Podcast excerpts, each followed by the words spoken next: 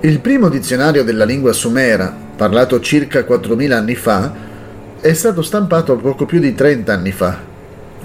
Il lavoro è stato svolto dagli studiosi dell'Università della Pennsylvania. Il lavoro minuzioso iniziò nel 1976. Una volta terminato, il dizionario fu suddiviso in almeno 22 volumi e conteneva circa 16.000 voci. Il professor H. Sjoberg l'editore 59enne del dizionario, disse Probabilmente sarò morto prima che sia finito. Purtroppo è morto nell'agosto 2014, sette giorni dopo aver compiuto 90 anni, ma prima che il suo lavoro fosse finito.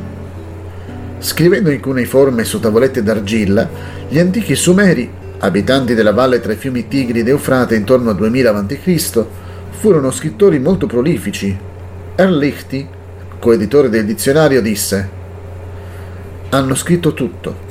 Abbiamo più dai Sumeri che di qualsiasi cultura nella storia prima dell'invenzione della stampa.